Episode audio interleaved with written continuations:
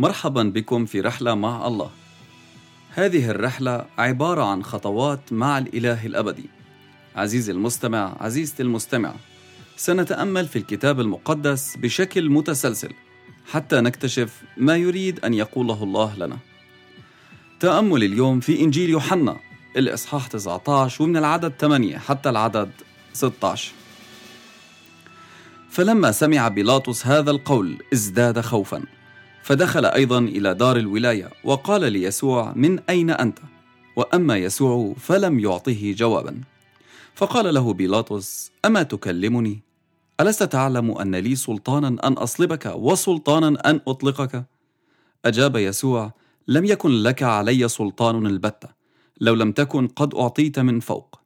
لذلك الذي أسلمني إليك له خطية أعظم. من هذا الوقت كان بيلاطس يطلب أن يطلقه ولكن اليهود كانوا يصرخون قائلين إن أطلقت هذا فلست محبا لقيصر. كل من يجعل نفسه ملكا يقاوم قيصر. فلما سمع بيلاطس هذا القول أخرج يسوع وجلس على كرسي الولاية في موضع يقال له البلاط وبالعبرانية جباثة. وكان استعداد الفصح ونحو الساعة السادسة. فقال لليهود هو ذا ملككم. فصرخوا خذه خذه اصلبه. قال لهم بيلاطس أأصلب ملككم؟ أجاب رؤساء الكهنة ليس لنا ملك إلا قيصر. فحينئذ أسلمه إليهم ليصلب. هذا الموضوع كان بيخوف بيلاطس من أول ما ابتدى. وفي الآية الأولى بيقول إنه خوفه ازداد. لأنه تقريبا كل أورشليم تحولت لبركان ممكن ينفجر في أي لحظة. الصورة بتظهر مثل ما يكون سكان المدينة وزوار العيد من كل اليهود اللي أجوا من المدن الأخرى احتشدوا في دار الولاية وحواليها وما في شيء ممكن يهديهم غير قتل يسوع بيلاطس كان مقتنع من البداية إنه يسوع بريء وإنه ما عمل شيء يستاهل قتله مثل ما اليهود بيطلبوا منه وبيسأل يسوع أنت من وين؟ نفسه يعرف مين يسوع لأنه شايف خطورة الموقف وإنه شعب كامل بيضغط عليه إنه يقتل شخص بريء. لازم نعرف إنه بيلاطس ما بيحكم بالعدل وإنه رغم عدم وجود أي أدلة على جرم يسوع اعتبره سجين وعرض إطلاقه مثل هدية للعيد. وبعدين لما اختاروا السجين الآخر مكانه سلموا للجلد والضرب المبرح. والآن بيهدد يسوع بيقول له أنت لازم تجاوبني أنت مين؟ لأنه أنا بقدر أصلبك. وكمان بقدر أطلقك حر هل فعلا هذه حقيقة؟ هل فعلا بيلاطس عنده السلطة والحرية على إطلاق يسوع؟ الآيات السابقة بتوري إنه بيلاطس عنده فعلا سلطة لكنه ما عنده الحرية إنه يستخدمها مثل ما بده لكنه كان دايما مقتاد لاختيار اليهود هو بيتهيأ له إنه قادر على عمل اللي هو شايفه مناسب ويسوع بيرد عليه أنت ما عندك سلطة علي السلطان اللي عندك هو ممنوح إلك من الآب السماوي. هو اللي سمح إني أكون الآن هون.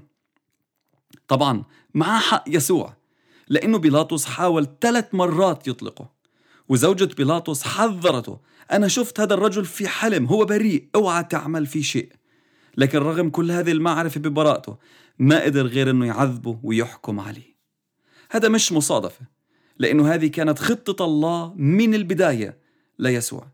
إنه في هذا الوقت المعين منه إنه يحكم عليه.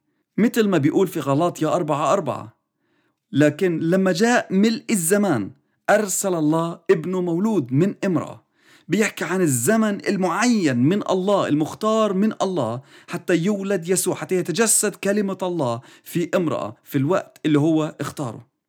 وهو أرسل رسائل نبوات من خلال أنبيائه بيحكي فيها عنه إنه في الوقت المعين رح يولد المسيح من امرأة عذراء. وكمان هذا الوقت لهذه المحاكمة عند هيرودس هو معين من عند الله. بيلاطس كان الرجل المناسب حتى يعمل هذا الأمر. ممكن لو حاكم تاني كان أطلقه حر لكن يسوع كان عارف إنه لازم ينصلب. عشان هيك كان لازم بيلاطس يسمع كلام اليهود. ويسوع كان عارف هذا الشيء. في لوقا الإصحاح التاسع والعدد 51 بيقول وحين تمت الأيام لارتفاعه ثبت وجهه لينطلق إلى أورشليم عن يسوع. راح بكل وعي وحرية لأورشليم لما جاء الوقت حتى أنه يموت ويصعد للسماء.